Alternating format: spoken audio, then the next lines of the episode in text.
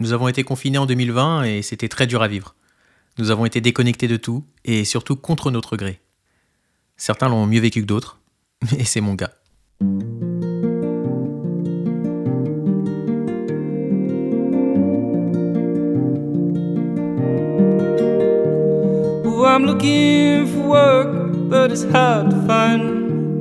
Bienvenue sur Simple, le podcast qui parle de mon voyage vers la simplification de ma vie, de minimalisme et de vivre simplement.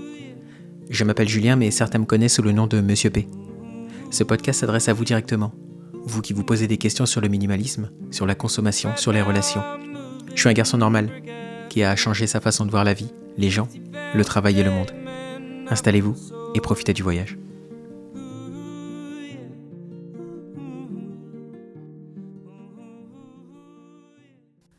En fait, j'ai surtout pensé à comment j'aurais pu le vivre si je n'avais pas été minimaliste.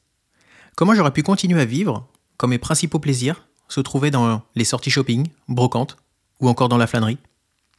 Avec cette pandémie, j'ai été obligé de me retrouver avec moi-même. Obligé de trouver des centres d'intérêt que je ne soupçonnais pas. Obligé d'arrêter des pratiques que je faisais depuis bien trop longtemps. C'était compliqué au début. Je vais vous raconter une anecdote. Nous étions confinés et nous ne pouvions sortir qu'avec une attestation pour aller marcher, voir nos proches dans le besoin ou faire les courses. J'avais donc utilisé une attestation pour prendre ma voiture et aller dans une grande surface pour acheter un jeu vidéo que j'avais repéré sur internet. En arrivant devant le magasin, tout était fermé, sauf l'hypermarché. J'ai donc attendu facilement une heure, car il était encore question à l'époque de faire rentrer les gens au compte-gouttes. J'étais donc au milieu de ces personnes avec leur caddie vide, qui venaient acheter de quoi vivre, pendant que moi, j'allais acheter de quoi me divertir, et que j'étais même prêt à attendre pour ça. Comme si je ne pouvais pas le faire hors pandémie. C'est là que j'ai compris que je faisais n'importe quoi, et que je n'avais rien compris à ce que le confinement devait m'apprendre. Avec le recul, c'est encore un signal qui me conforte dans l'idée que ma nouvelle vie n'a rien à envier à mon ancienne vie. C'est encore un signal qui me fait aujourd'hui me demander pourquoi les gens achètent autant, tout le temps, et de façon irraisonnée. C'est encore un signal qui me fait me sentir en dehors de cette course au matériel qui n'a pas de fin. Pourquoi les gens sont prêts à se battre pour un article moins cher? Pourquoi les gens sont prêts à tout pour obtenir des nouvelles choses? Pendant les sols, par exemple, alors que leur maison déborde déjà? Pourquoi on ne se pose jamais la question de ce qui nous motive vraiment? Pourquoi on persiste à croire qu'être heureux est en lien avec cette petite carte toute bleue qui nous accompagne partout? Pour en revenir au sujet, la pandémie nous a tous obligés, d'une façon ou d'une autre, à changer nos comportements. Pour comprendre et vous analyser, il faut déjà vous remettre dans le contexte de cette période. Que faisiez-vous? Du sport à la maison peut-être? De la lecture Dessiner Netflix Sûrement. Mais est-ce que vous vous souvenez de cette vie où tout était arrêté? Où tous les magasins étaient fermés, les sorties interdites, les réunions impossibles? Est-ce que vous vous rappelez que c'est à ce moment-là que vous vous êtes véritablement retrouvé avec vous-même? Le monde était arrêté. Votre monde c'était votre maison. Repensez à ce que vous avez fait. Vous avez sûrement contacté vos proches avec Zoom et vous vous êtes plaint que c'était dur à vivre de ne pas être proche d'eux. Vous vous êtes plaint de ne plus pouvoir sortir, de ne plus être libre. Est-ce que tous ces objets chez vous vous ont servi à vous rendre heureux?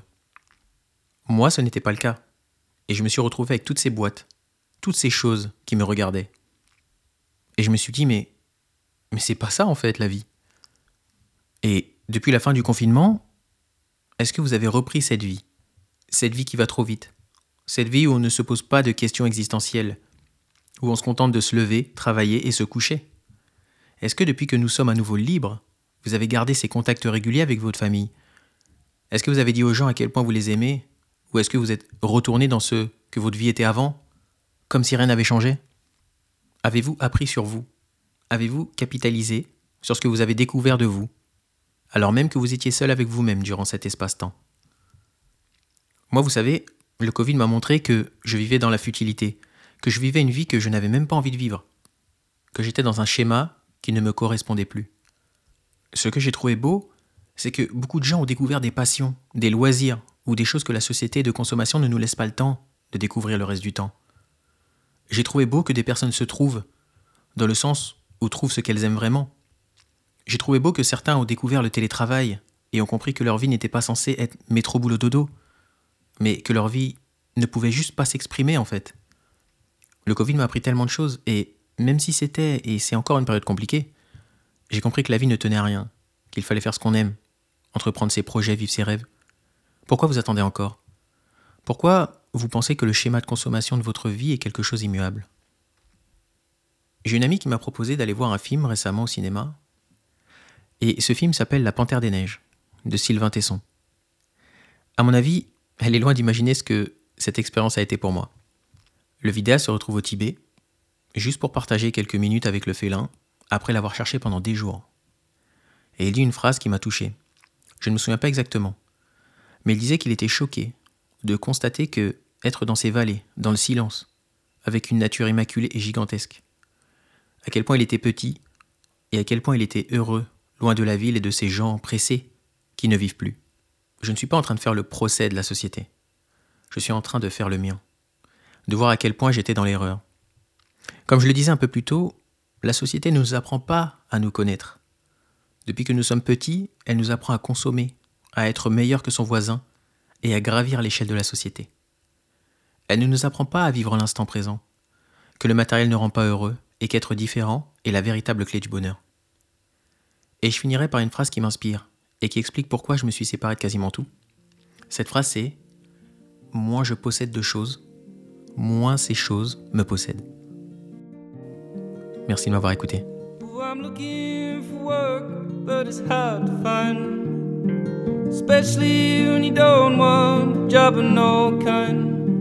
Si vous avez aimé ce que vous venez d'entendre, mettez une note avec l'application sur laquelle vous m'écoutez.